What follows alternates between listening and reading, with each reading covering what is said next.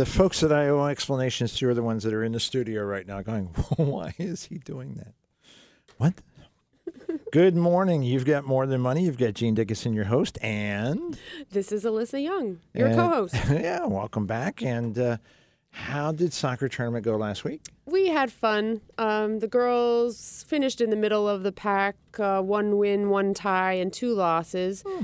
But they had fun together. That's what tournaments really are about, the girls enjoying the time in between games. And I do have to say my daughter scored what I described as a beautiful goal, yes. You know, high up over the goalie's head. It was a nice shot. I was pretty excited about that.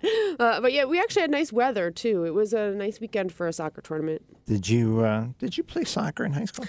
I played one season of indoor soccer with my brother's team when I was 16. There's a story there. Moving right along. Welcome to More Than Money. We have tons to cover. Gosh, so much good stuff going on and lots of it connected to all of you. So thank you so very much for being part of our More Than Money experience. We are live. It's Saturday morning. It's November the 13th. Happy Veterans Day to all of you who are so qualified and to all of you who remembered the veterans in your life. I got a lot of very nice texts and emails on Thursday. I appreciate those very, very much. It's very kind of you. I confess, in the interest of full transparency, that my military experience was one where the military served me, and I was not so much of service.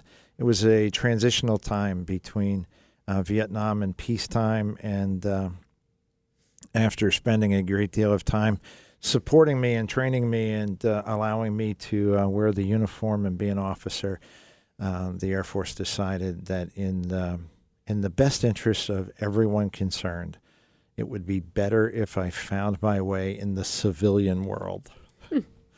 I say that a bit tongue-in-cheek. They had thousands of combat experienced pilots, of which I was not one. And when they reduced their necessary... they're called RIFs, reduction in force. I think I was pretty close to number one on the list of, yeah, we don't really need him. But for all of you who truly did serve and made those commitments and made those sacrifices, my best to you and my thanks to you. Lots going on live this Saturday morning. We're always live. We're never, we don't put our shows in the can. Some of our listeners might decide. We'll just drop that one in the can. Do you have a rough idea of how many folks listen to our show on podcast? It looks like every episode gets listened to about 100 times in podcast form. 100 times in short order, and then over a period of time, over a 6 month, well over 200 people are listening to podcasts. Mm-hmm. Gene was shocked. I'm shocked and astounded. He said, I honestly thought that maybe three people listened to this when it wasn't live. If my mom had not already passed, I would have said Mom would have been one of them. But wow. So thank you so much to all of you. So if you're listening on podcast, we thank you so much. Please don't feel like you're getting shortchanged just because you're not getting the show live. Doesn't mean that we don't want to serve you. We do want to serve you if we can serve you in any way. Send us an email. If you're listening on podcasts off the website, use the Ask Gene button. Hit the Connect to Alyssa button. There's tons of great folks in the More Than Money World Headquarters. There's tons of great people that can help. We're here to help. We're here to serve. So please allow us to do exactly that. Speaking of service... we have a couple really cool things coming up. So while I take this quarter zip off, because it's really warm in here, okay, if you would start telling folks about, especially December 2nd. Yes, I'm really excited about this. So Megan and I are starting a series of events for women in the Lehigh Valley, and we're calling them Invest in You, and you're all invited. And our December 2nd event is the first one. What we're doing is getting together at the MTM office to have dinner and some wine and pack shoe boxes for holiday hope chests. So that's a project by Volunteer Center of the Lehigh Valley where they collect shoe boxes that are wrapped and they're filled with small gifts and essential items for kids in the Lehigh Valley who might not get many other Christmas gifts. So it's just, you know, put little things in like crayons and notebooks and tissues and hand sanitizer and gloves and hair accessories, miscellaneous items. You might have heard of it called like Operation Christmas Child is what we used to do at church. It was the same concept, but they call it Holiday Hope Chest. So we're asking women to sign up to come to this event at 6 o'clock on December 2nd at our office and choose something that you'll bring to put into the shoe boxes. So maybe you'll bring 12 bottles of hand sanitizer or 12 packs of tissues or 12 combs. And what we get together, we'll bring all of our donations and we'll put them into shoe boxes and wrap them and have a nice time. And then the MTM team will deliver all the shoe boxes we assemble to the Volunteer Center of the Lehigh Valley, and they will make sure they get to kids in need. Fantastic. I'm really excited about it. I think it'll be fun, and it's always a rewarding project to be part of. So, any opportunity that we can have, especially during the holiday season, to brighten the day of a child. Absolutely. And for some of us, our children are no longer children. My youngest is 24, so brightening her day is a gas card maybe or a Panera Bread gift card, that kind of thing. But brightening the day maybe of a child you'll never meet. Fantastic. Yeah. I'm so excited for you. Now, this is for the women of the Lehigh Valley, so you guys out there that are feeling a little bit geez, what about us? We've got something coming up for you, too. We're equal opportunity offenders. Do we know that we're talking about dinner and a good social time? The word wine always does kind of suggest that it's going to be a relaxed and social time. Yes. Do we know dinner-wise, or what are we eating, like dry toast and? No. No. We're getting salads and sandwiches from the Daily Grind in Bath. The Daily Grind. Good stuff. They're the best. Yeah. Are you kidding me? Yeah. Jen and Alan are wonderful people, and they're very generous in the community, and their food is killer. If you've not yet had the chance, what do you figure, 8 or 10 times a year we get lunch for everybody in the office from the Daily Grind? It's so good. The pastrami. Oh, my God. Just, all right, it's all killer. It's all killer. We're going to get a few choices like of each, and then we'll have a variety for people to choose from. So Jennifer is excited about the event, too, so she's happy to contribute by providing our meal. Oh, she's fantastic. And a little bit of wine. And we already have some folks who have already signed up. Yeah. So we're very excited. We in our More Than Money World headquarters in the Holy Lands between Bethlehem and Nazareth, I think we can comfortably hold maybe 20 or so. If we go to maybe as much as double that, we can go next door. But we'll play it by ear, and this is exciting. This is great fun. Thanks. There's a link on our website. Ooh, perfect. There's a banner at the top of the page. I think that's already live.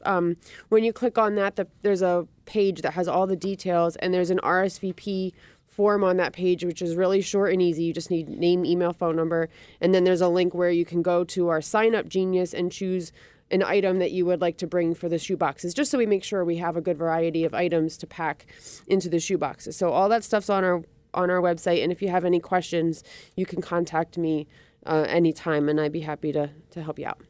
And your email address is? Alyssa, A-L-Y-S-S-A, at askmtm.com. Fantastic. Fantastic. Now, there's some men out there going, well, I like wine, and I like the Daily Grind, and I would like, and the answer is no, you can't. You're not allowed to come. Stop whining.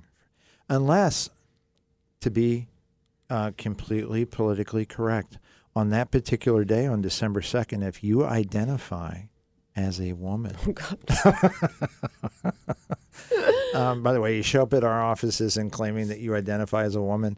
Yeah, we're going to have quite a discussion with you. Oh, my gosh. Especially if you're like 6'4", 280. I identify as a woman. I'll make you wrap the shoe boxes that have the lids attached to them, because that's a real pain in the neck. Oh, okay. Wow. If you show up, who knew? That's the job you're going to get. Everything's got a challenge. Everything's got a challenge. If you are just joining us, you've got More Than Money. You've got Gene Dickinson, your host, your personal financial advisor. You've got Alyssa Young, your personal financial advisor as well. And you have the opportunity to join us. You've got three different ways. I should have given you this 12 minutes ago. If you would like to have a conversation on air, 610-720-7900, 610-720-7900. Send us emails, gene@askmtm.com, gene@askmtm.com, Alyssa@askmtm.com, alyssa@askmtm.com. Or go to our website so that you can listen in pure stereophonic sound. Stereophonic. Yeah, I made that up. I have no idea. I'm like Googling that. What does that mean? It could be. I mean, it sounded real. It's a real word. I just don't know if it's true. Listen in pure iHeartMedia leverage sound from coast to coast and from border to border. We recently had a question from a young lady who said her sister lives in South Carolina, was hoping that she could find a Gene in South Carolina. I said, she already has, because we have lots of clients in South Carolina and Georgia and Alabama and Florida. Let's see, North Carolina, Virginia, Delaware, Maryland, New Jersey, gosh, and lots of other states. We're very, very blessed. We are very, very blessed. Lots of those folks started here, migrated elsewhere. Others just picked up our show or picked up our website or asked a question, and goodness, they came on board. So fantastic, and we're happy, happy, happy to serve you. Again, 610-720-7900. That's not the end of special stuff coming up. Nope. So for the whiners out there, they're going, I'm a guy and I can't come. Or the kids. Mm-hmm. So families, moms, dads, kids, families, what's coming up? On December 4th, we're having our second annual drive-through Christmas party. So MTM has hosted a Christmas party for many years, right? But a dozen plus. Yeah, last year was the first drive-through variety, and we're doing it again this year. So on December 4th, our radio show will be broadcast live from the MTM World Headquarters. And while we're on the show and then after the show, we're inviting you to come through in your car, through the driveway, around the parking lot, and wave and get a little goodie bag and see Santa and Mrs. Claus and maybe an elf or two. Mm-hmm. And it would just be a nice way to see your faces and give you a little holiday treat and, just have celebrate. Fun. Yeah. Celebrate. Mm-hmm. Gift bags for adults, gift bags for kids. Mm-hmm. Doggy treats. Yes. We're so happy. Bring your puppies. Love Ran Red has sponsored a program to help young adults with autism produce dog treats, and we are supporting them and supporting our fur baby friends. We love the animals. Oh, my gosh. They're just incredible. And this year, we're doing something a little extra special. Yes, we are collecting donations for the Children's Home of Easton. So if you are feeling generous and kind when you come by and would like to contribute to those kids who need a little extra love and support, that's where your donations will go, the Children's Home of Easton. So just like with our Invest in You event, we want to help kids in the community. This drive-through Christmas party will do the same in just a little different way.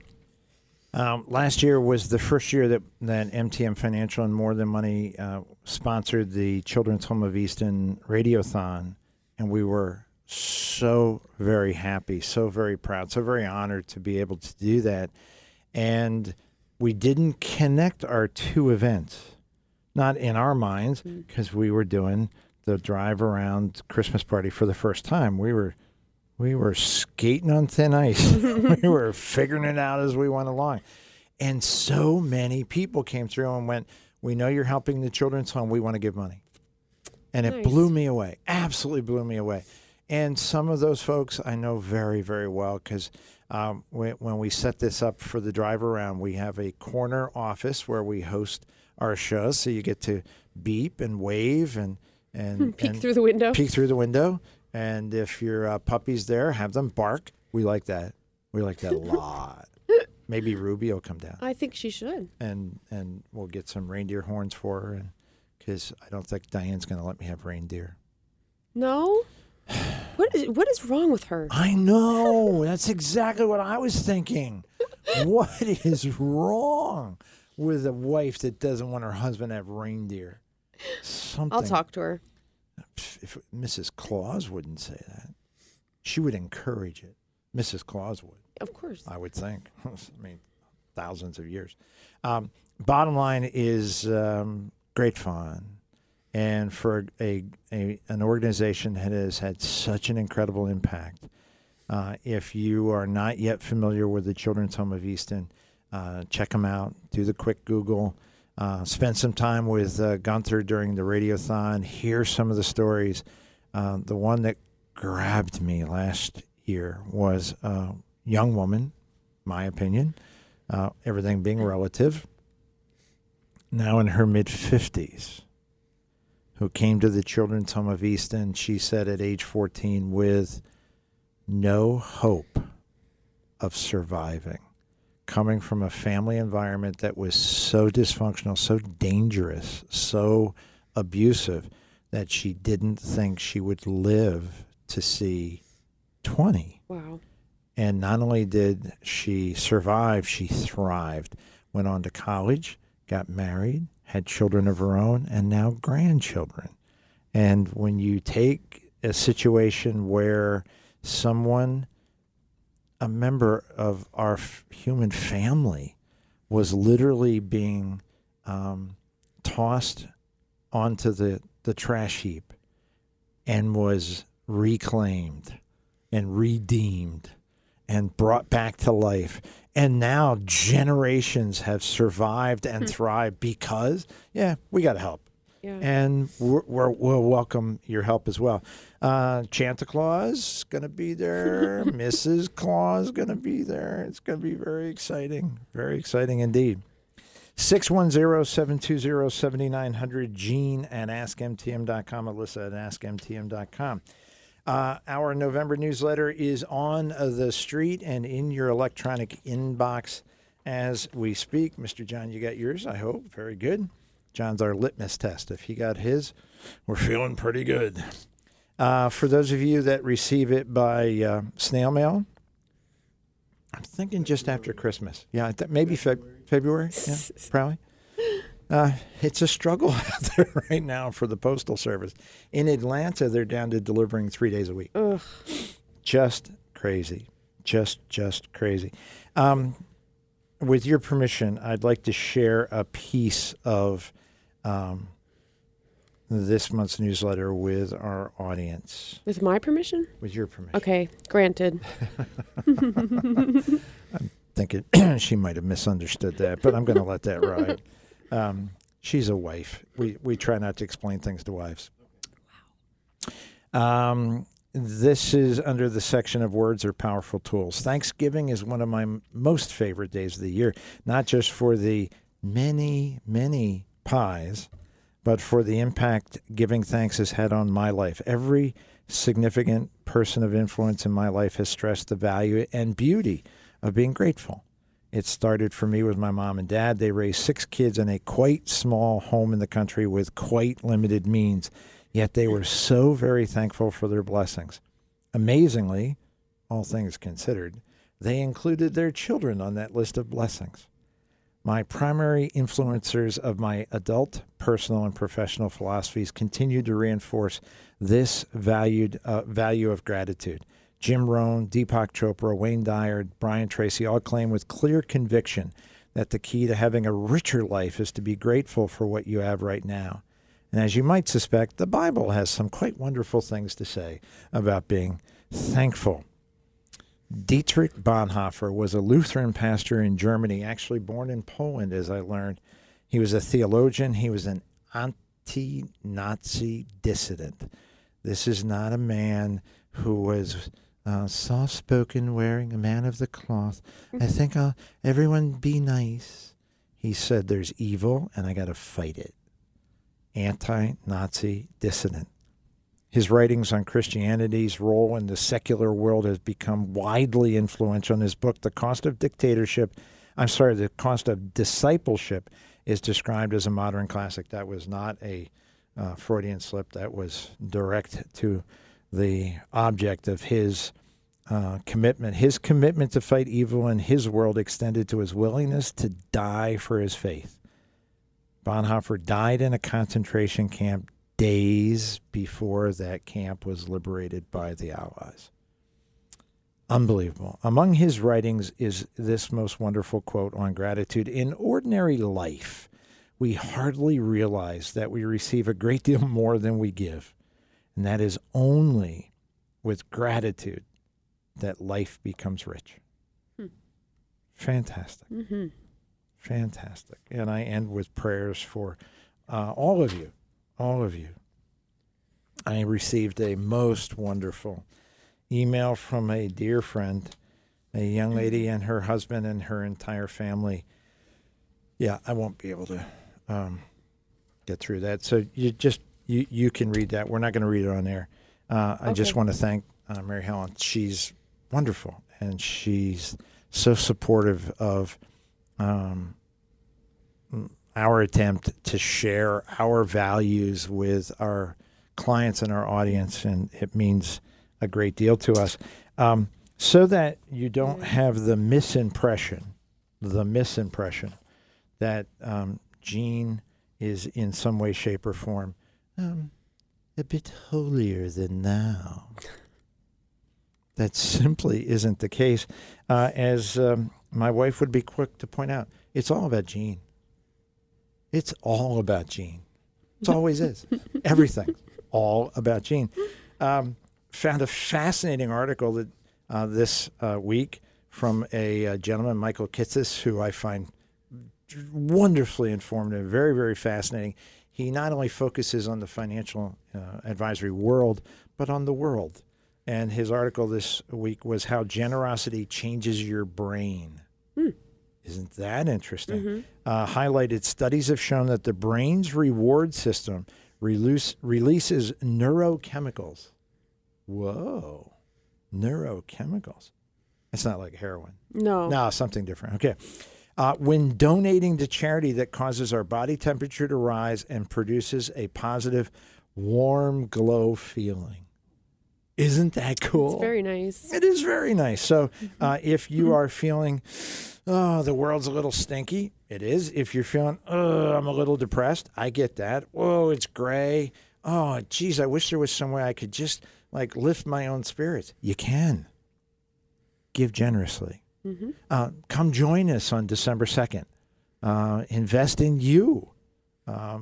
Spend some time with other wonderful and positive women who are committed, or in some cases should be committed. Well, that's a different story. But are committed to helping children and get that warm glow. Come and do the drive around and see Santa Claus and Mrs. Claus, but give generously and get the warm feeling. It absolutely, absolutely will raise your spirits. One of the few times in our world, in our financial advisory world, I'm allowed to say guaranteed. Guaranteed. We have, several years ago, Diane and I created the More Than Money Foundation for American Values. We raise funds to support four constituencies: our military and first responders, children, animals, of course, and young entrepreneurs. So those are the four groups that we benefit and will continue to benefit. And because of our foundation, that will go on long after Gene is gone, and perhaps even long after Diane is gone. But she's so darn young. That's going to be, that could be, what, several hundred years? Yeah, I think. Several hundred years. I mean, she works out, and she's a runner. Don't runners live to be, like, forever? Yes. I'm not really clear that's true, but okay. That was, you came right out with that, and I thought, wow, maybe I'm on to something. Yeah, my life expectancy is like eternity. Eons. Yeah. Eons. Does Zach know this? Yes. And he's okay with that? Yes. 610-720-7900. Mr. John's going to tell me that we got to take our first break. and we'll do exactly that. That means you get a chance to get yourself in the queue to have your calls answered and your questions. It's your questions, it's our answers. So make sure that you reach out to us. Again, 610-720-7900. Send me your emails, gene@askmtm.com. Send Alyssa your emails, alyssa@askmtm.com. We'll take your questions after this on More Than Money.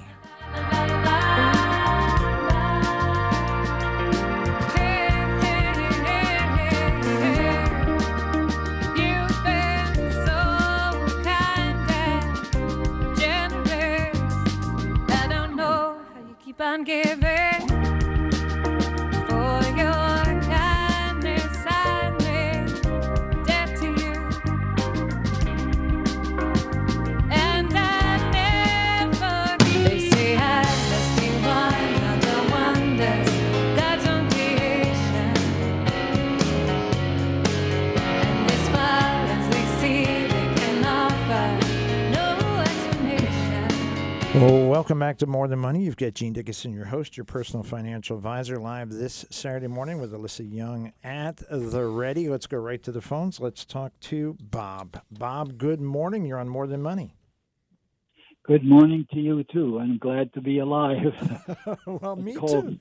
Yeah. But I'm freezing. I'm freezing. I can't handle the cold as I get old. Oh, goodness. Well, put a sweater on and some snugglies. You'll do fine.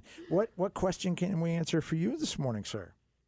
Well, this is a multiple question that has to do with Roth IRAs, the Roths rather. And I've got two problems with this, and I hope you can answer one of them, or both of them actually.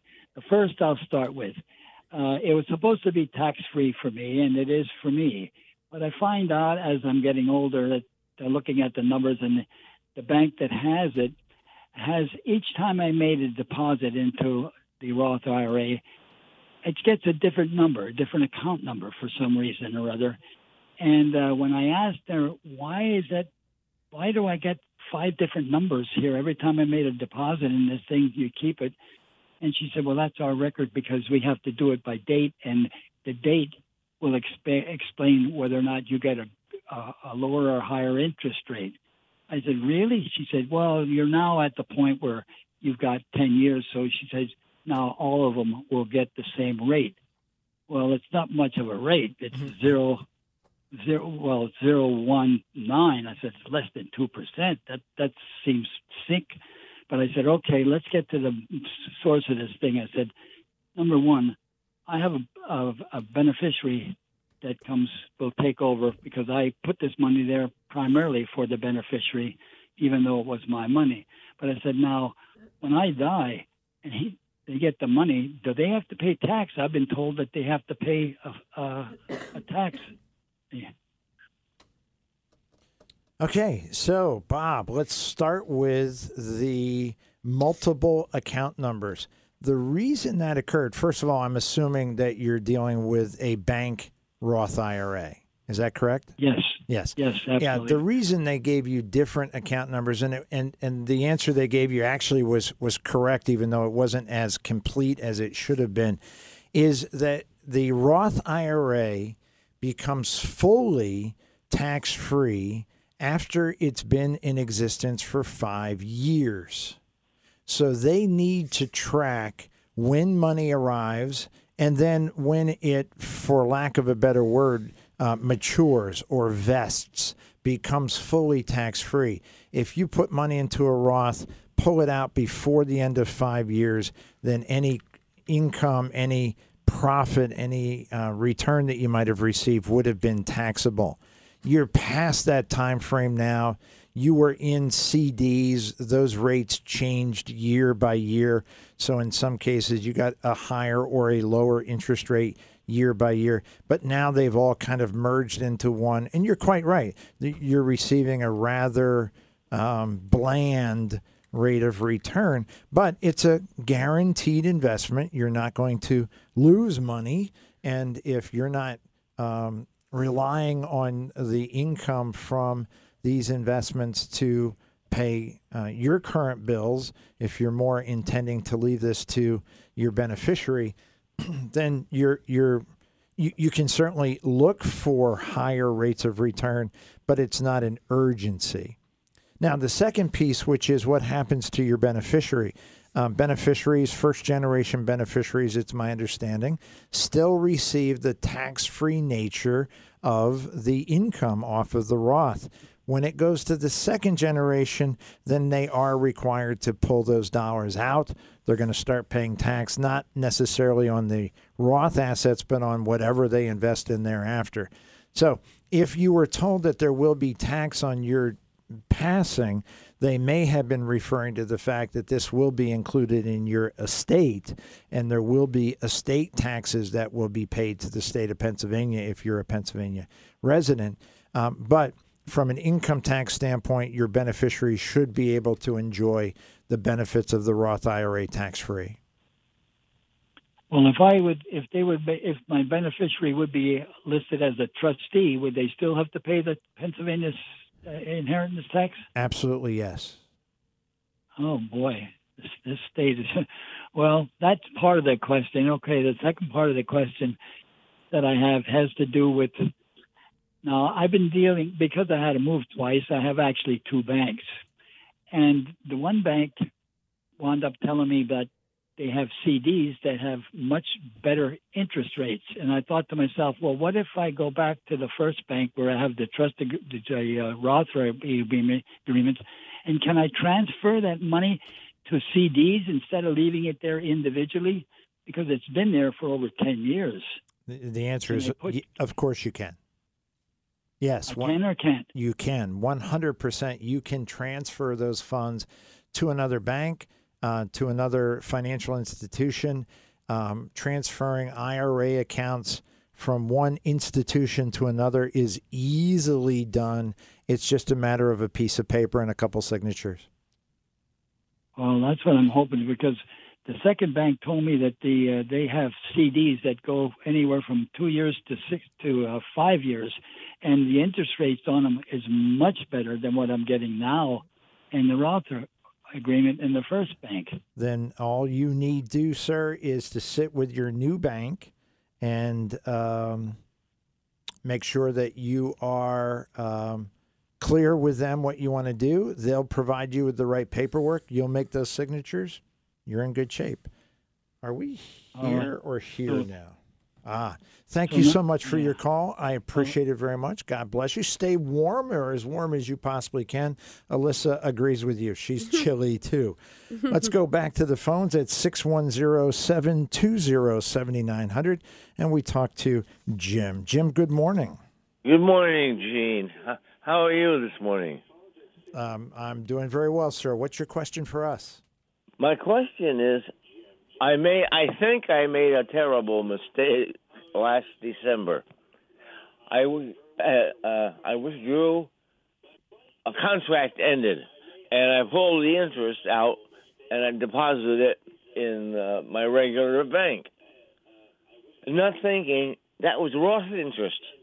Ouch. How do I recalculate that money or get that money out and reinvest it as a Roth? Yeah, unfortunately, Jim, that's not going to happen.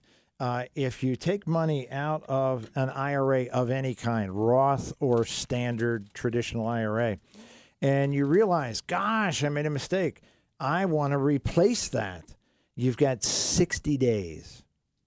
60 days is the window of opportunity. Now, for a lot of folks who are aware of that, they actually make that kind of a strategic or a tactical move. Hey, I've got a bunch of money in my IRA. I need money for a very short period of time. Maybe the transition from selling a house to buying a new house. Maybe it's a short-term loan. Maybe it's a whatever. And they do it intentionally. They take the money out. They return it. In this case, sadly, shockingly, this gentleman made an error and had the money withdrawn. The money is not taxable. It's a Roth, so that's got a little bit of consolation. But if the goal, as it seems to be, was to leave it grow inside the Roth, Sadly, that ship has sailed. I can, well, no, it's out of sight. It's not like it's just off the dock. No, it's halfway to the Azores, which I have no idea where the Azores are. I was just going to ask you where that, I don't know where that is. The Azores, isn't that on the inside of your knee? Isn't that like when you get really, really sore? It's if you run too much on hard surfaces, you get pain in your Azores. No. Well, I've never had that experience. I don't know. Okay. Sorry, Jim. Gracious. Should we do that one, or which one do you want to do? You've got a stack here. Okay, so we're gonna read a question we received by email. Before we do that, because I've been so lax this morning, 610-720-7900. I apologize. It's called resetting the show, and I have not been doing it appropriately. John's a little annoyed with me. All right, let's be honest. I'm being silly. He's a lot annoyed with me. 610-720-7900. Gene at AskMTM.com. Alyssa at AskMTM.com. MoreThanMoneyOnline.com. Your question, please. Okay. I'm 47, and several years ago, I set up a brokerage account with automatic investing every pay period. Unlike a 401k or IRA, this has yearly tax liability when it receives dividends. Can I roll the account or shares into an IRA? One day, I would like to sell my investments, and taxes make me nervous. Well, you know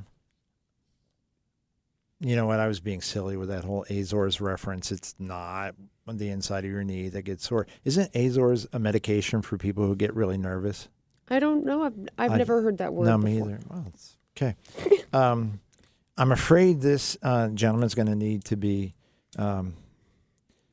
familiar with Azores and a regular medication regimen, because if taxes make you nervous, then you've really kind of started down the wrong path.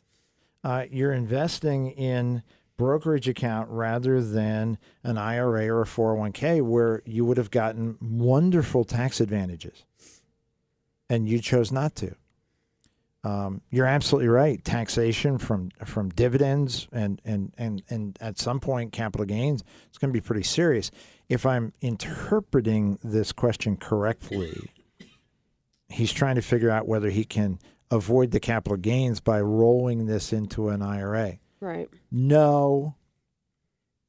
Was that clear enough? I didn't say it one more time. I didn't want to be like wishy-washy, but no. Gosh, wouldn't that be wonderful if you could do that? Yes, well, let me think. It would be. No, you can't. No, you can't. If you want to use this money to fund an IRA or a 401k, you want to talk about getting nervous, you got to sell the stuff, pay the tax, and then put it into a 401k or an IRA. Ooh, not the answer he was looking for. And then when the money comes out of the 401k or IRA, you have to pay income tax on it. Maybe. Yeah, maybe. If I were in his shoes and I'm as tax adverse as he is, I would put it into a Roth 401k or a Roth IRA. But more importantly, I would sit with a financial advisor. Yes. Because some of his choices don't really fit what he says he wants to have happen. But a financial advisor could have helped him avoid a lot of those problems. We had a gentleman in over the last couple of days, our good friend Greg was discussing different issues. Fees came up. Hey, you know, what is the cost of the service? And Greg explained it to him, and he went, that's a lot of money. What's really a lot of money, this gentleman's a good example, is when you decide that you're going to kind of fly by the seat of your pants and then discover down the road, oops, I made a number of errors in judgment. Maybe they're investment related. In this case, he's not even really complaining about his investments, or he's concerned about the tax side. Right.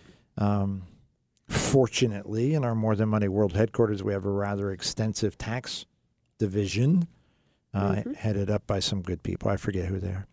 And so, yeah, your wife. Yeah, but, and other good people too, sure.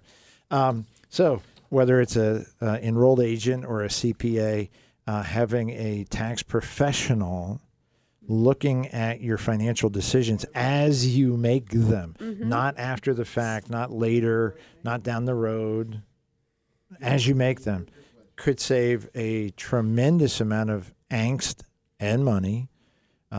Vanguard did a wonderful study just a few years ago. Their calculation was that using a financial advisor added about 3% value year by year to the results that an individual would receive over and above what they would have gotten on their own. Oh, well, that makes up for the cost, the fee that you pay for that advice. You put $1 in, you get right. $3 right. back out. That's great. Kind of hard to argue with. 610-720-7900. We go to the phones. We talk to Joe. Joe, good morning. Good morning, Gene. How are you? Good, sir. How are you? I love your program. Oh, thank you. Great. Hey, I have a question for you, and I'm sure you beat this one to death already, but I have a new granddaughter.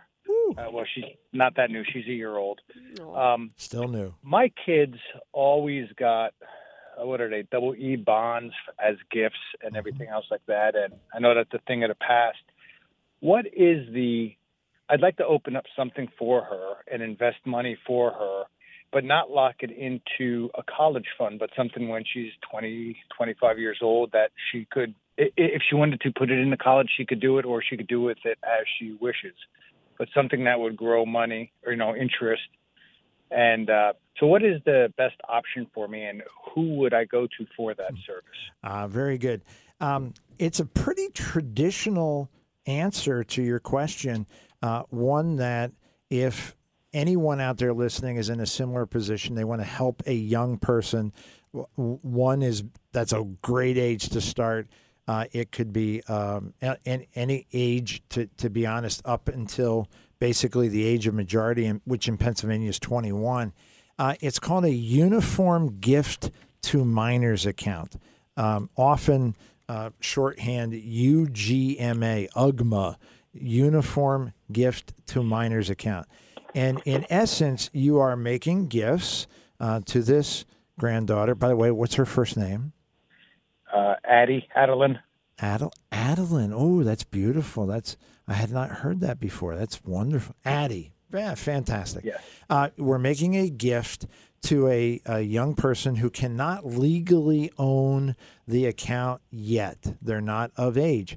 So the gift to minors account says, we'll pick on Joe. Joe is the custodian, the guardian, so to speak, of the account for the benefit of Addie. So her account, her investments will start whenever you put money into the account. And once they're in the account, they're hers. You are acting as her agent. You're acting as her fiduciary. You're acting as her custodian. So everything that you do thereafter is based on your best efforts to benefit her to the greatest extent. So the function of the account is that you make the decisions. You decide how it's invested. You can certainly use a financial advisor to assist you.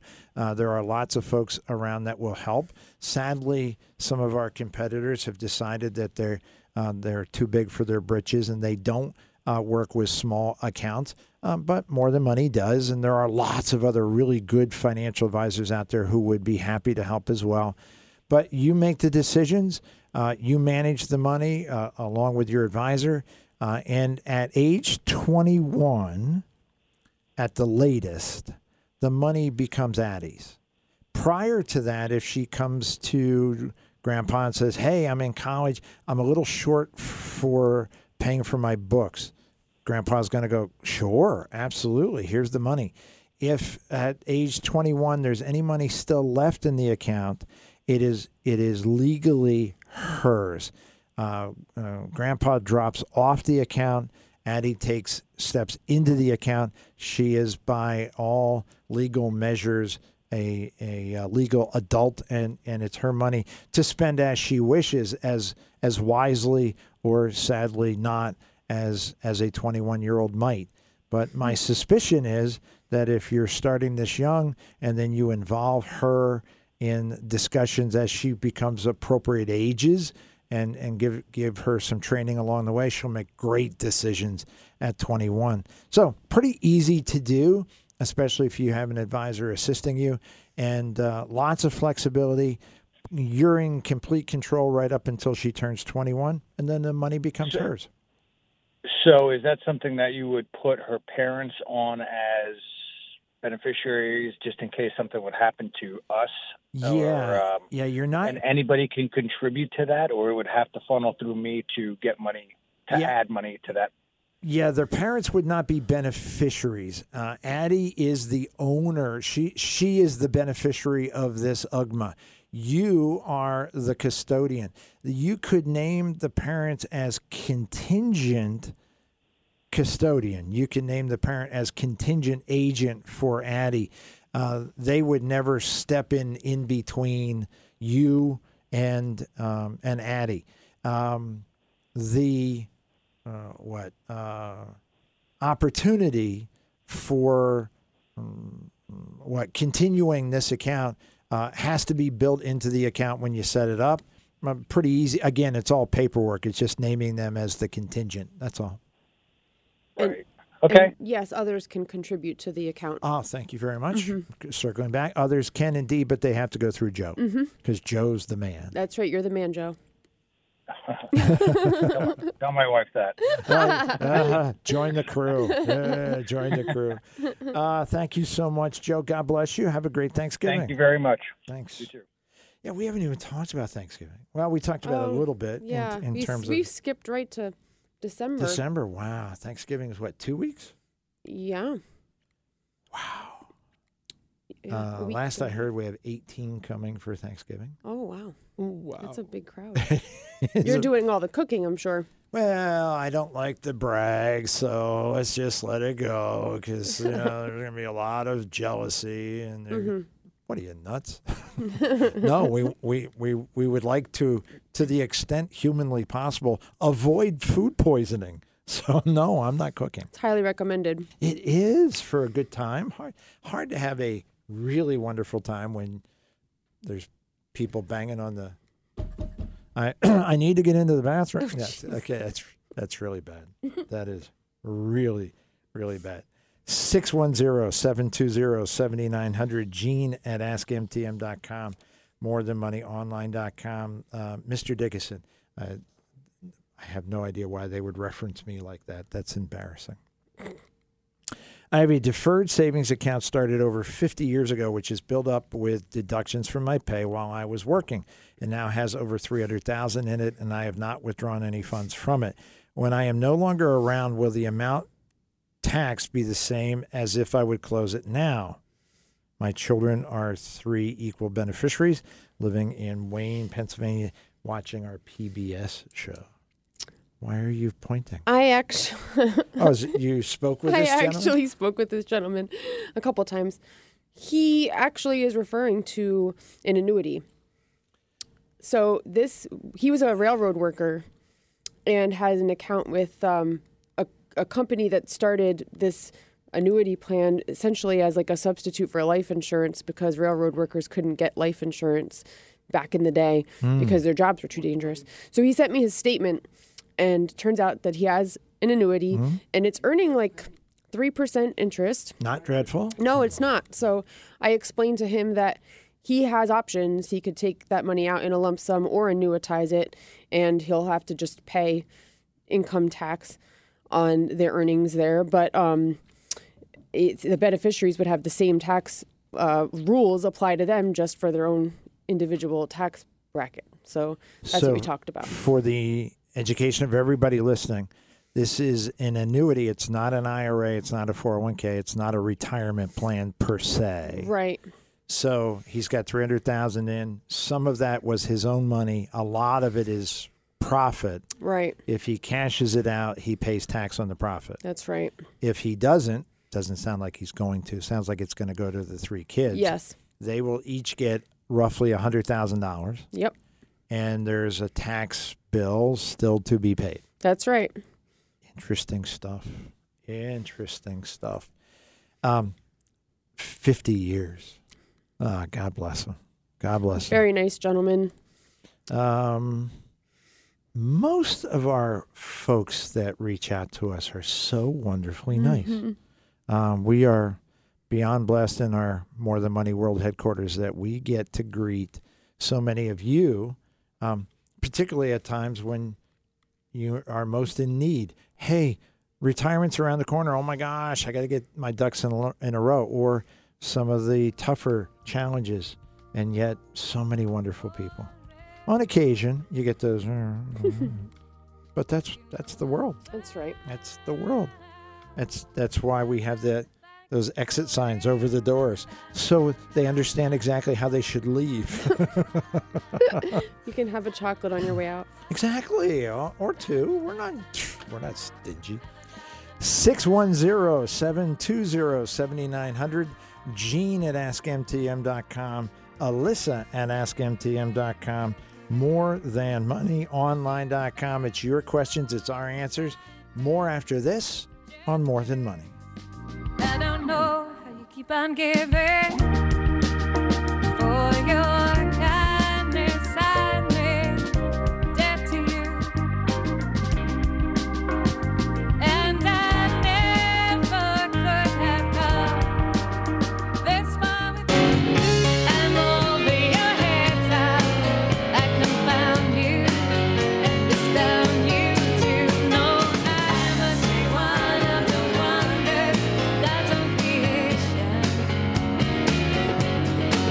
And as far as you see, you can offer me no explanation. Welcome back to More Than Money. You've got Gene Dickinson and Alyssa Young. I almost said Smale. That's my daughter. That's not the same person at all. Although in 2 weeks, she'll be home for Thanksgiving. Oh, I hope I can see her. Oh, me too. Me too. I mean, I know I'll see her, but I hope you can see her too, because she's fantastic. If you were not with us in the first hour, Alyssa is going to give you a Reader's Digest condensed version of two events that's coming up in under 60 seconds. Ready, go. On December 2nd at 6 o'clock, the ladies of the Lehigh Valley are invited to join us for our first event in a series called Invest in You. We're having dinner, wine, and packing up shoeboxes for holiday hope chests. So you can find more information about that on our website. There's a banner at the top. Click the link, and there's a page that explains the event and has an RSVP form. So it's just a time for us to get together, have fun, eat, and do something good for kids in the community. Holiday hope chests are shoeboxes full of small gifts that go to underprivileged kids in the Lehigh Valley. So we're hoping to get together, have fun, and do some good. And on December 4th, so just 2 days later, this show will be broadcast live from the More Than Money World headquarters, and we're inviting you to come swing by the office while we're on the air. In your car, drive around our building, wave, get a free gift, see Santa Claus and Mrs. Claus, and also support the Children's Home of Easton if you are so inclined. Fantastic. And bring the kids. And your dogs. And dogs. Fantastic. And our November newsletter has been issued. If you receive it by email, that's already in your inbox. If you get it by snail mail, Valentine's Day is kind of what we're targeting. I think that's when it'll arrive, which is lovely because it's a lovely time. You can still be grateful and exactly, you know, any time of year. Well, hopefully, yeah, absolutely. So the Thanksgiving message is good all year round. So Zach, I'm sure, is just grateful on a minute-by-minute basis. Of course he is. Okay, that came out a little more clearly than I thought. Okay, if you are just joining us, the first hour of More Than Money is podcast. More valuable than I ever thought. And fantastic, so available to you. It'll be placed on our website Monday around noon. John does his technology wizardry. Megan does her technology wizardry. And all of a sudden, it's a podcast. It's fantastic. So make sure you check us out, morethanmoneyonline.com. If you have a question for us, Alyssa at AskMTM.com works very well. And morethanmoneyonline.com works very well. 610-720 works very well. That's the number that Richard has called. Richard, good morning. Good morning, sir. How are you doing today? Doing very well. How may we serve you? Okay, I have one question, and I'll hang up and listen to it on the radio. I-bonds. Are they any good now in the future? I understand the maximum you can take out of a bond is $10,000. So I just wanted to know if they'd be good for now or in the future or any other time either. Very good. Richard, thank you so much for the call. And also, thank you for what you do for the last, how many years, 20 years? We're 22 and coming up on 23, so thank you so much. Yep. So I think we all appreciate that, and thank you very much. I'll hang up and listen to your answer. Thank you, Richard. God bless. Thank you. Right. Same. Very, very kind. I-bonds, inflation bonds is what a lot of folks refer to them as. They're a form of savings bonds. Those of us, we mentioned earlier in the show, EE bonds. There was a time when if there was a baby born or a young child had a birthday, everybody got EE bonds, savings bonds. And they showed up 15, 20 years later. They're trying to scramble to put some money together for a down payment on a house or finish up their last year of college. And there's a whole stack of bonds of various small denominations. I-bonds were issued in with the same intent, but with an interest rate that has a fairly small base and then was augmented by an inflation rate. In recent years, they have had very little application. They've had very little interest on the part of most investors because inflation has been very modest. So the interest rates have been below what you could get on other comparable bonds. In the near term, inflation, well, what do you think? Inflation's going to go away? No. Sadly. Depending on who you speak to and who you find credible, because none of us have the crystal ball. There's no psychic abilities. I'm pretty sure Alyssa's a little psychic, but that's just a scary thing that we have to deal with in the office. But bottom line is that for the rest of us who are not psychic, we don't know for a fact, but there are lots of indicators that inflation is going to become already has become a more significant, and will continue to be in the near term, a more significant challenge. Now, those of you who are saying, really? Gasoline. Need I say more? Less than a year ago, crude oil, America pumping and exporting energy at a record historic rate. Crude oil, $37, $38 a barrel. Do you have any idea what it was on Friday? No, I didn't. $82 a barrel. So when you fill up at the pump, and instead of paying $40, you're paying $60. Or instead of paying $30, you're paying $52. Every time you fill up, that's inflation. Now, I don't do grocery shopping regularly, but the folks who do tell me, are you kidding me? Food. Thank God none of us have a 16, 17-year-old son in the house that is... trying to bulk up. They could be eating. Okay, never mind. I do. It's painful. Every time I go, every week at the grocery store, when I think even if it's a lighter trip, I feel like I'm not stocking up on as many things. And still, the total, I'm like, how does it cost that much? This is supposed to be a light trip. How did the bill end up being what it is? And I always explain, I feel the need to say to the cashier, I'm feeding a 16-year-old football player. As soon as you say that, they go, we get it. Yeah. We get it. We absolutely get it. Yeah. But the prices of everything have gone up. So the question 3 months ago was, is this transitory? Is this just kind of accidental? And the answer is no, absolutely not. Right. And folks who are being honest are saying current inflation rate in the 6.5 to 7% range, longer term, 2022, 2023. Some folks are saying 2.5, which would be much higher than it was for the past 4 years. Some are saying 3.5. Some are saying 4. So I-bonds, yes, Richard, they have some restrictions. And generally, they're inconvenient. TIPS, on the other hand, Treasury indexed protective or inflation protected securities, are Very liquid, very easily acquired. You can buy them through mutual funds. You can buy them through exchange-traded funds. You can buy them in a brokerage account. If you're with any major brokerage, we use Charles Schwab predominantly.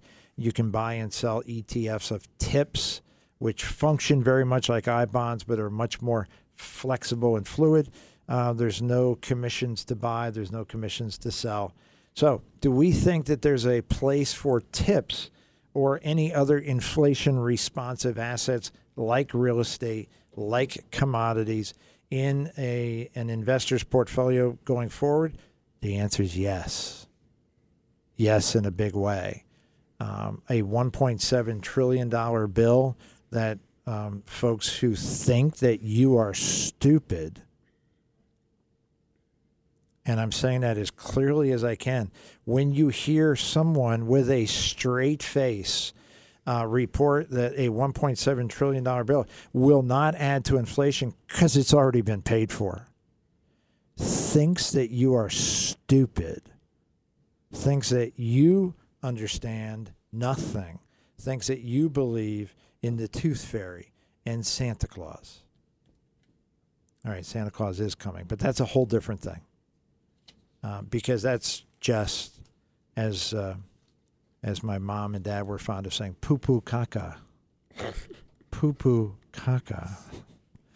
Actually, they knew all the words, but 610-720-7900, Gene at AskMTM.com, MoreThanMoneyOnline.com. We have, yeah, let's go to that one. Sure. Yeah, excellent. Okay, this says... My wife and I are both 61 and expect to retire within 5 years. We both have 401ks, and I will receive a pension of about $1,000 per month when I reach 65. Our Social Security and my pension will cover our monthly expenses. A few months ago, I inherited just over $200,000 that is currently in the bank earning 0.0%, as you often say on your show. This is money we certainly don't need now and may not need ever. We just don't want to lose it. Would you please educate us on 2 or 3 investments we might consider that would be very conservative first and maybe give us a better than 0.0% return? Well, that's a question that it may be phrased slightly differently, but it's a very common question these days. People are very frustrated that the bank accounts that they have are paying 0.00. Let's see, square root of 0 is divided by 0. You have 0. The very, very, very low numbers. We had one young lady come in. She has $100,000 in her bank account. And last month, I think her interest was $7.29. I mean, it was just, you just go, are you kidding? Don't spend it all in one place. Yeah. Well, and certainly don't stop at Kohl's on the way home, because even with Kohl's bucks, that's not going to go very far. Sorry, I only hear that. Kohl's Cash. Kohl's Cash, right? Sorry. Thank you. So, yeah, the ladies. Oh, goodness. Okay, so starting with the understanding that the banks, traditionally the place that you would go for safe, conservative, kind of tucking money away. Right now, it's so disappointing that lots of folks are looking for alternatives. When you hear that, what 1 or 2 things kind of pop to the top of your list? One of the things that I learned about recently, is that BALT, which I don't remember exactly what it stands for, but it's a safe and conservative place to go, but you earn some interest. I think it's about a percentage point per quarter, right? Maximum. Yeah. Right. So, I mean, that's a lot better than 0.0. So that was the first thing that popped in my head. That's a really good place to start. I'm going to have you hold on to the next thought. Yeah. BALT is a options-based investment that on a 90-day, recurring 90-day basis, invests in the S&P 500 using options. If the S&P 500 goes down up to 20%, in 90 days. Virtually never happens. Right. But if it did, you lose nothing. If it goes down 21, you're down 1. So is it a guaranteed investment? No. No. Is it a very conservative investment? Sure. Over the course of 4 consecutive 90-day terms, in essence, you're protected 80%. I mean, it's a ridiculously low number. Yeah. So, but the cap, the upside, 1%. Well, if you're using money that's making 0.0, and in those 4 quarters in that year, only one of those quarters it goes up, you made 1%. You made a lot more than you're currently making. If only half of the time, you're making 2%. Right now, 2% is probably a 5-year CD, and you made that in 6 to 12 months. Mm-hmm. And liquid the entire time. Come and go as you please, no lock-in periods. Very interesting idea. Good for you. That's a good one to pop to the top of your head. Okay. Another option would maybe be a fixed annuity. Reading my mind. I told you she was psychic. It's scary. Thank God. Because her daughter and I are really close, so I don't think she'll hurt me. But anyway, yes, fixed annuities. Fixed annuities are the plain vanilla of the investment world. You can think about fixed annuities as having nearly no moving parts. Nearly no. I brought along with me. He's putting on his glasses. Well, yeah, yes. And my cheat sheet. It's an open book test. I'm not cheating. This particular matrix was provided to us by Ash Brokerage. They are our annuity and insurance partners. Mm-hmm. And they produce on a weekly basis what they refer to as their best in class of all the hundreds of annuity contracts that they have available to us. They're best-in-class fixed annuities, and they have commitments starting at 3 years, 4, 5, 6, and 7.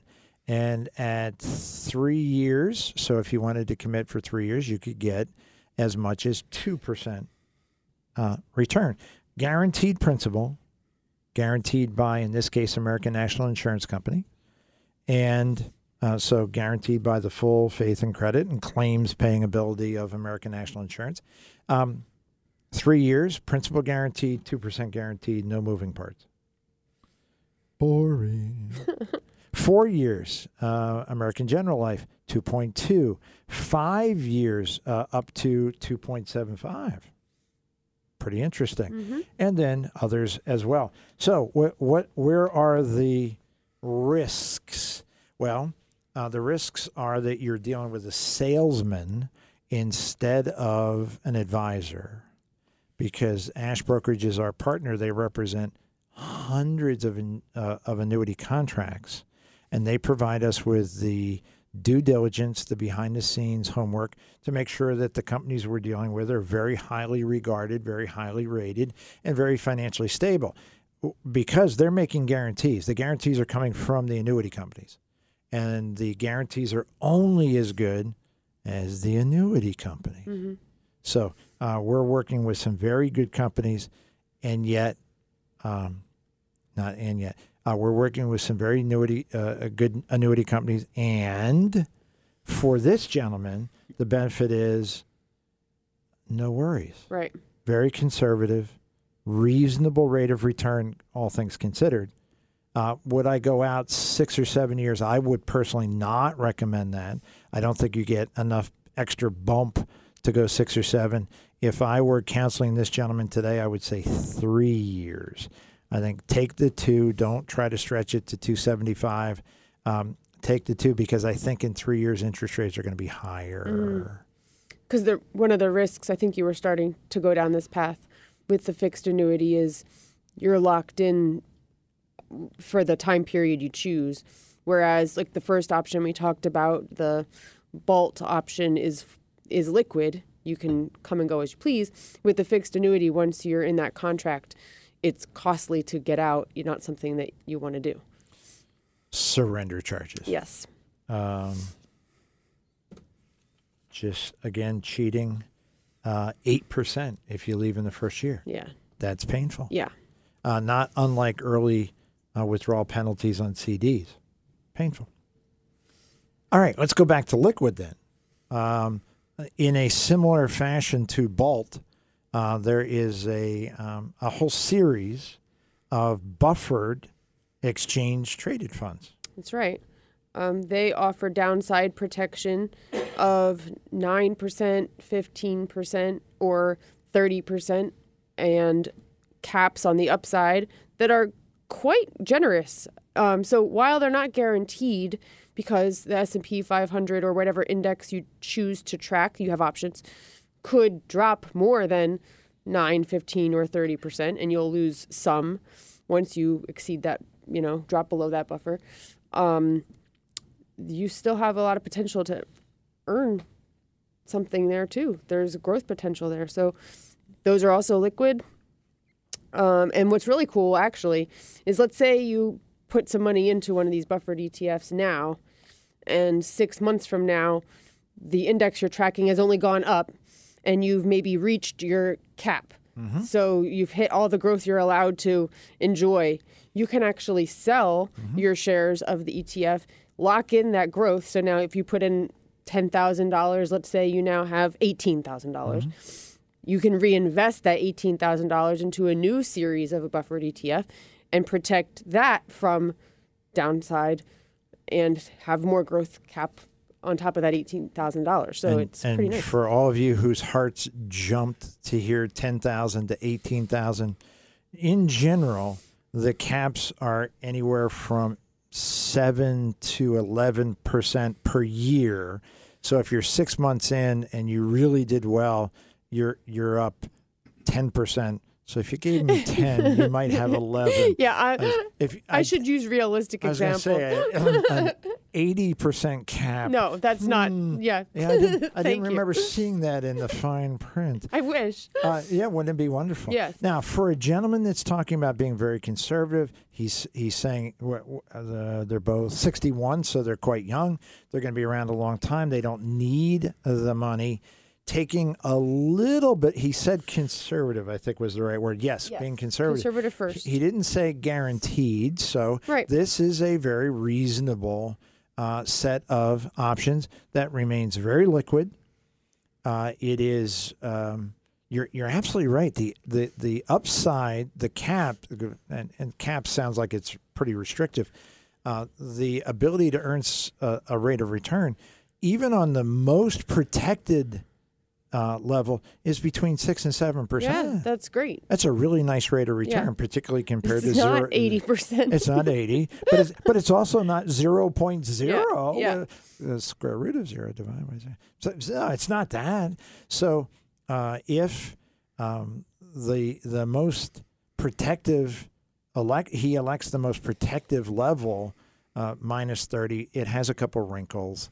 I'm happy to explain it to anybody in detail. Mm-hmm. The 15% is a straight minus 15. If it goes down 12, you lose nothing. If it goes down 16, you lose 1.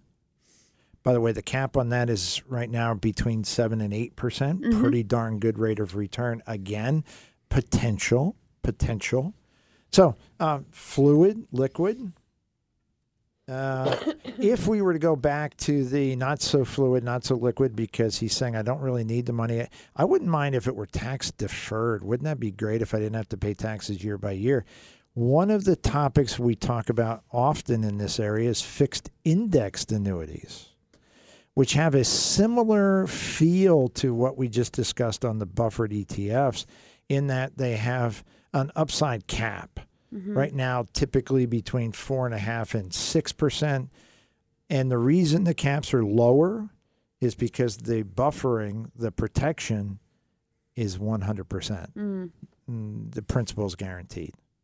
So if you're comfortable committing your money for a period of years, again, I'm cheating, and she's already told you I wear glasses now. Readers. Some wonderful companies here, names that you would recognize and some that you would not. Very, very good rates of return. reasonable strategies from 5 to 9 years. So we've got, for somebody who's looking, I got money, it's not really doing anything, we've got liquid and conservative, we've got some tax deferred and guarantees. It's a menu.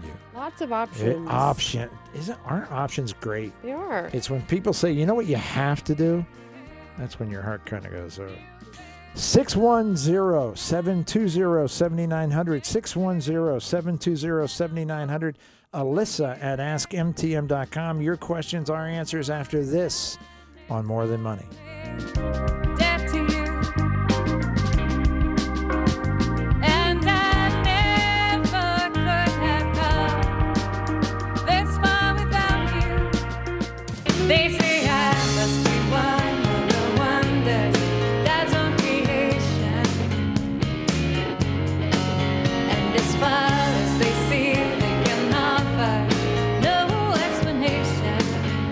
Welcome back to More Than Money. You've got Gene Dickinson, your host, your personal financial advisor. You have Alyssa Young at the ready.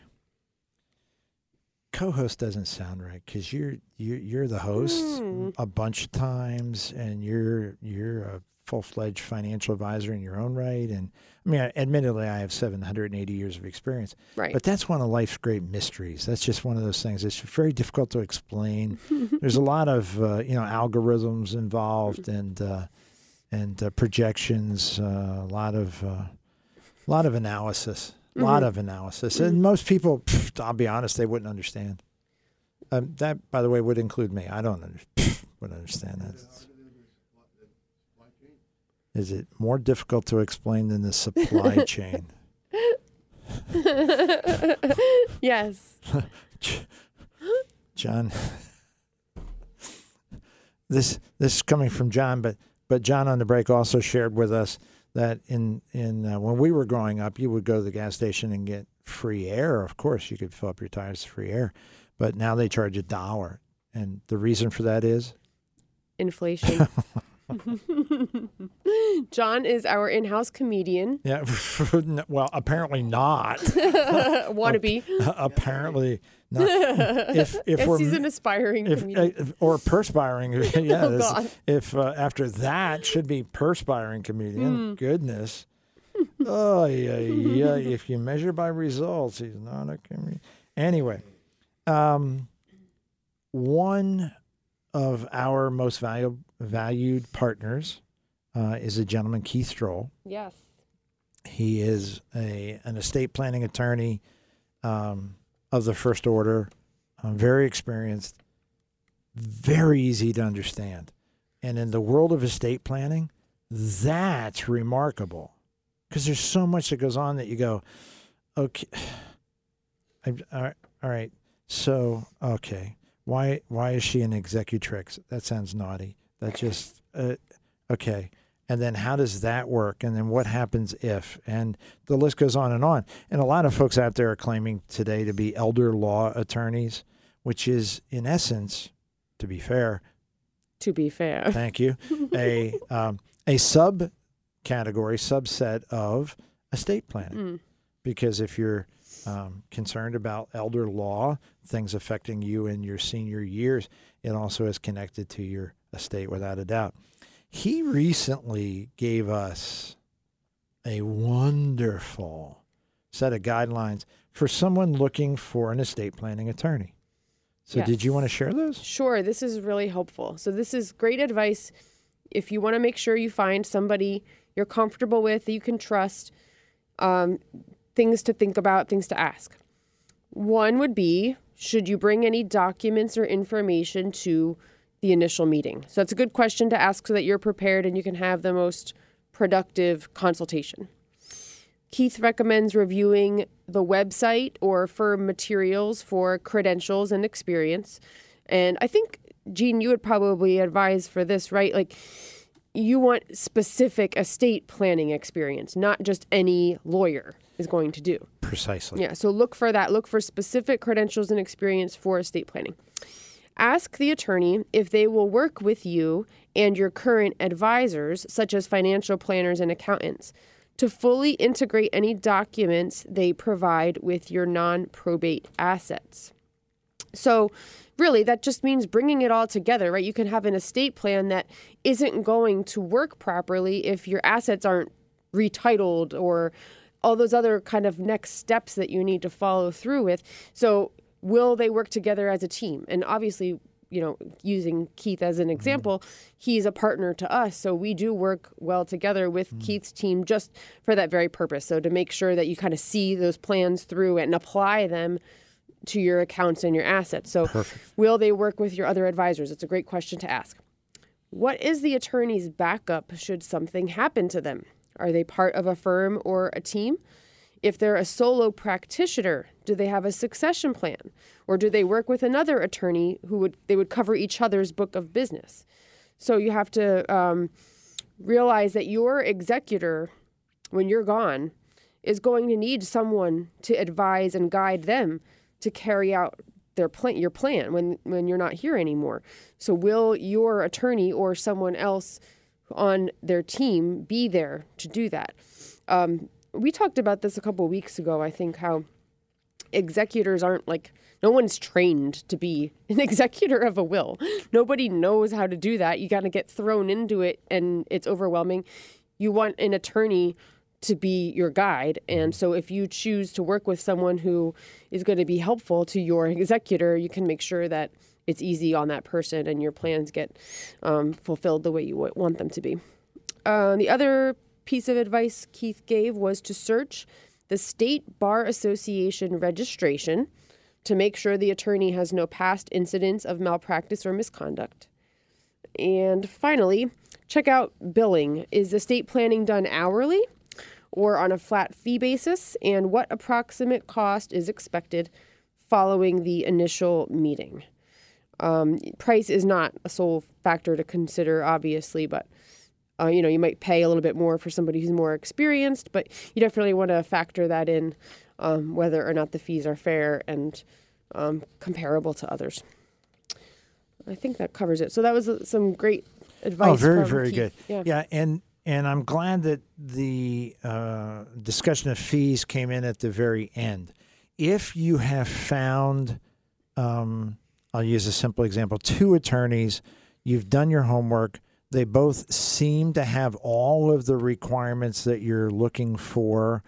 So all things, quote unquote, being equal, one wants to charge you $5,000 and one wants to charge you $1,000. That makes a great deal of sense. That, you know, I have someone I trust, somebody who's experienced, somebody who has a succession plan, somebody who talks in English. And they're much less expensive. That makes perfect sense. There is no, unlike what some folks may have been told by some attorneys, either recently or in the past, there's no standard fee. There's not a standard fee for preparing the documents. There's no standard fee for settling an estate. In years past, 30 or 40 years past, it was quite common to hear from an estate planning attorney, well, we charge 5% of the value of the estate. Interesting. Not connected in any way, shape, or form to the amount of work? Nope. It is the standard 5%. We, fortunately, as financial advisors, found out rather quickly, standard is a very bad word in this case. But $1 million estate, $50,000. $2 million estate, $100,000. A number of years back, one of my favorite people in the world came to me having lost her husband. His estate was about $2 million. He had an IRA, a joint investment account, and their home in joint names. The attorney wanted to charge her, if my memory serves me correctly, about $65,000. Ouch. A serious sum of money. But, I mean, think about it, $2 million. Actually, we did think about it. I thought about it for about 30 seconds, and I said, yeah, this ain't going to fly. Because her home in joint names was already hers. We didn't need an attorney to do anything. The investment account, joint names, was already hers. We didn't need the attorney to do anything. The IRA, the big bulk, a little over $1 million, had her named as beneficiary. It was already hers.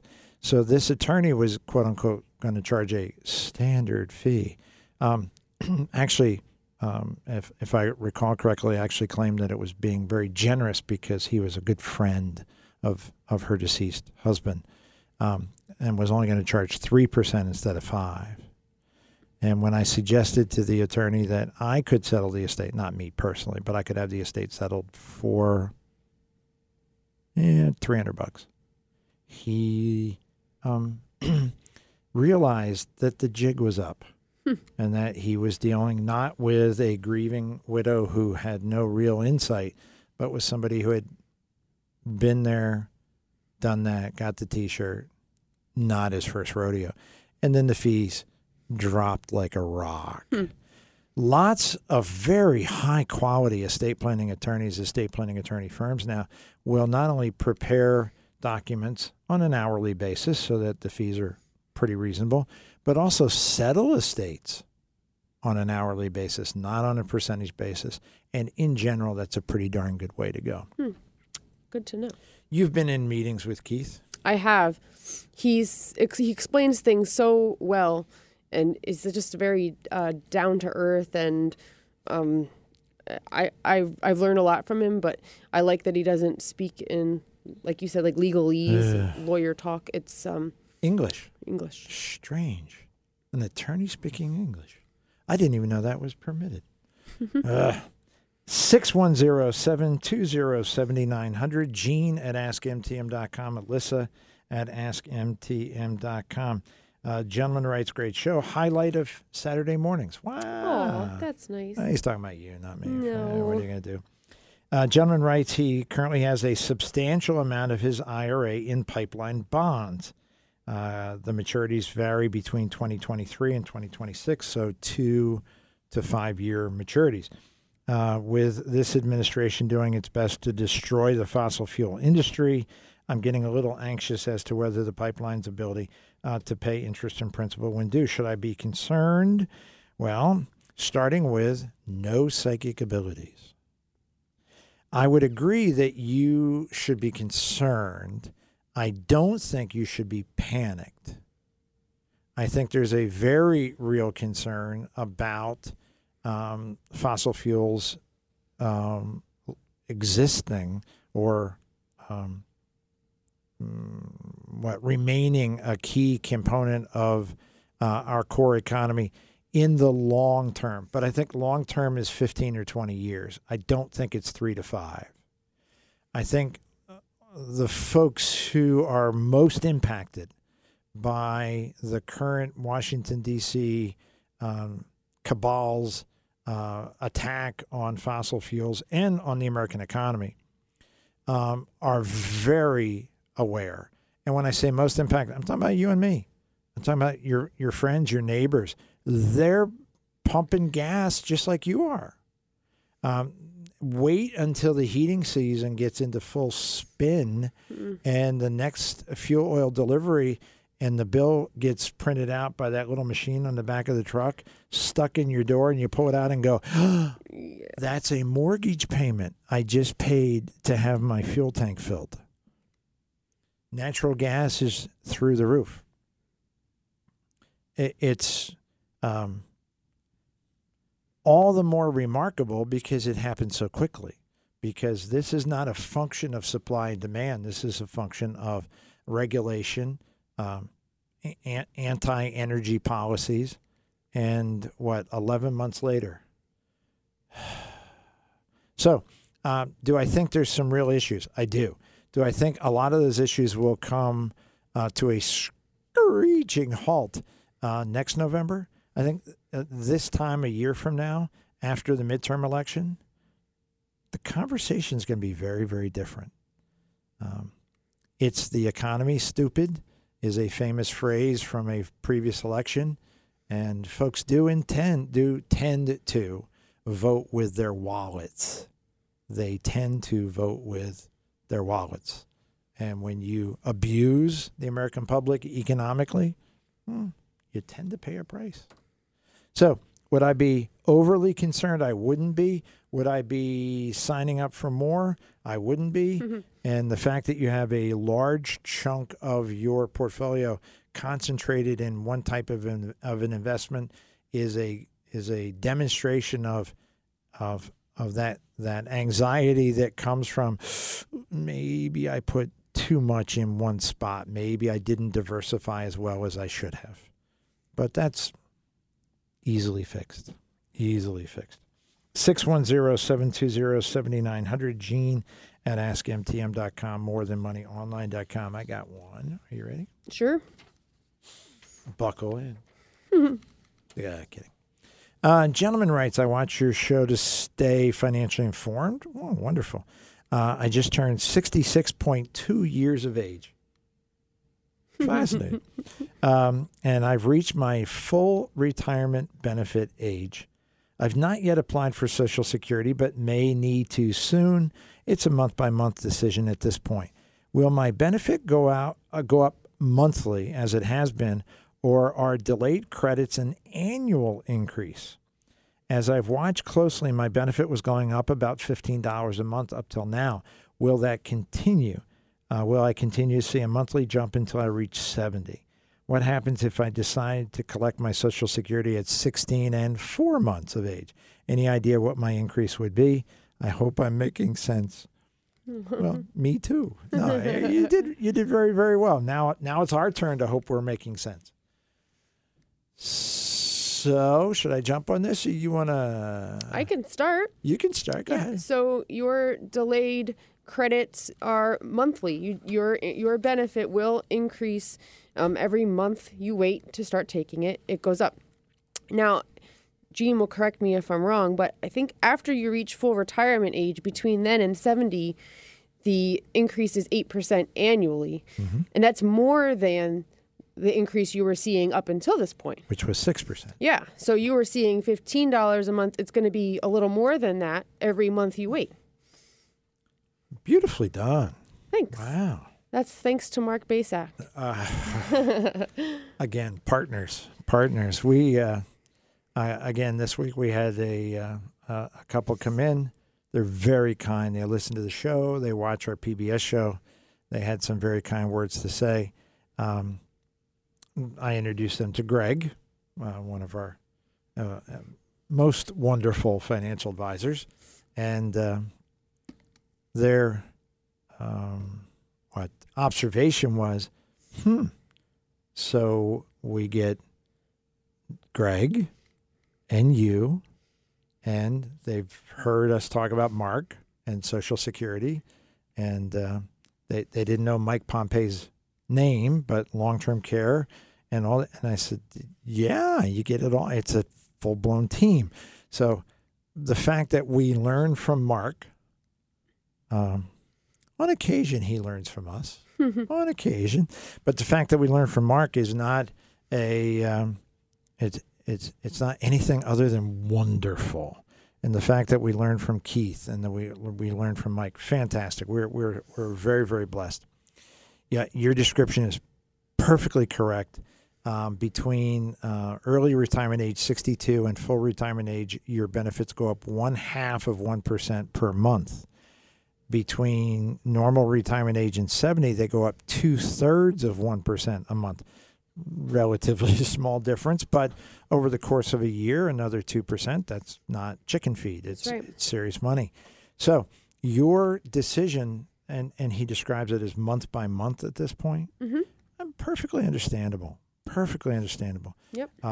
And if you were dealing with in a conversation with Mark Basak and asking him when, his advice is always the same. Take it when you need it. When you need it. So if you're 2 months down the road and you go, oh, I really do.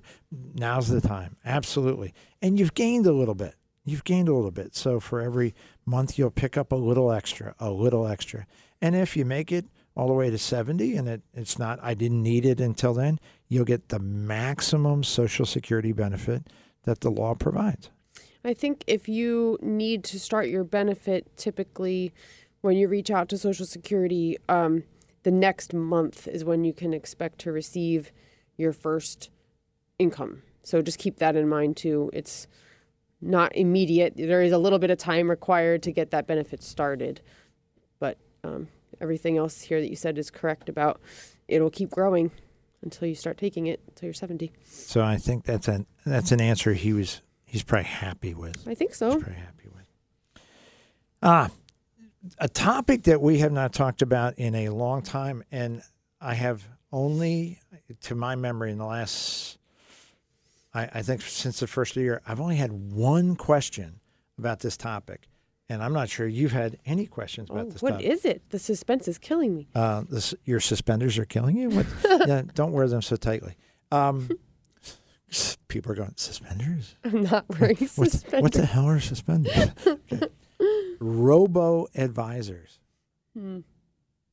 Any questions recently? No. No. 2 or 3 years ago, we would get a question every week. Oh, wow.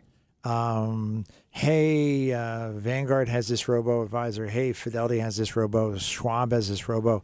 Should we be using robos? As it turns out, robo-advisor, by the way, if you're not familiar with the term, is the use of automation technology. Some would say artificial intelligence, not so much, but of a fashion, I guess, to provide financial investment, more than financial investment advice, monitoring for individuals at a remarkably low price.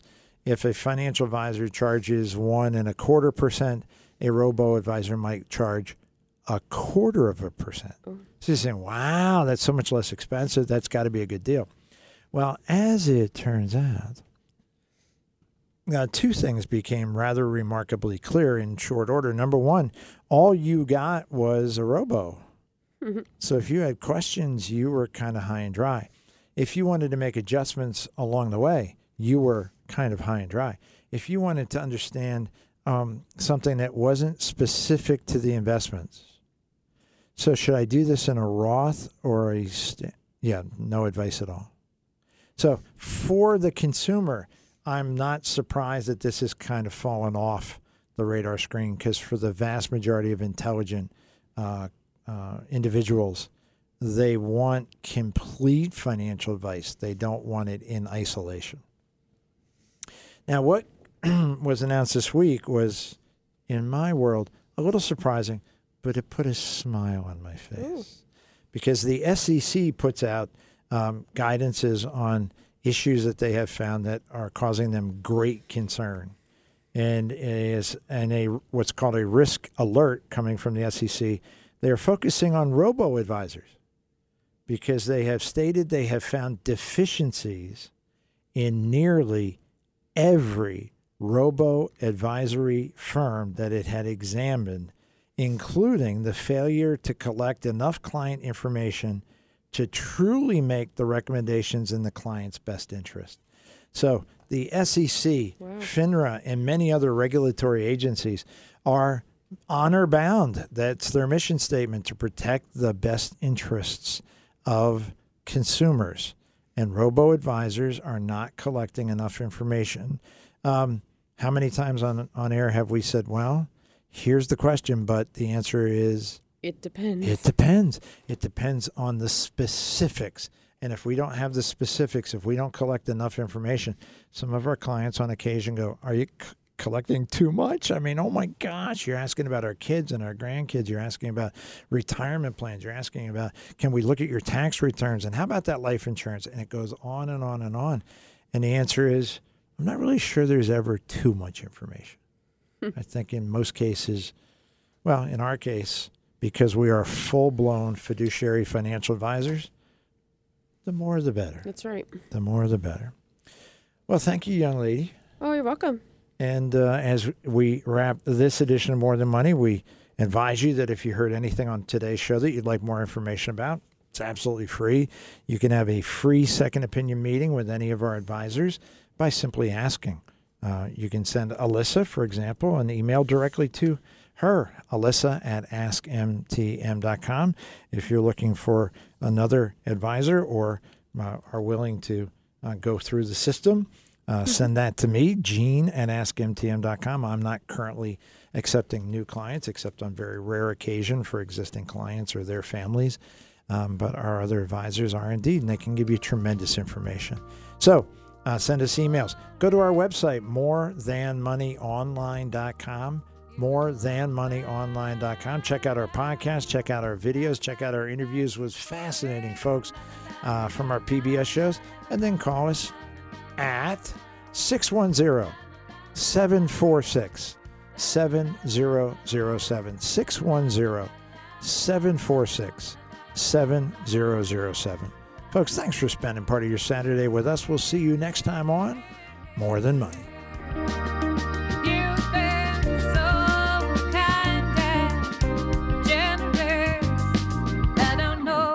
Keep on giving.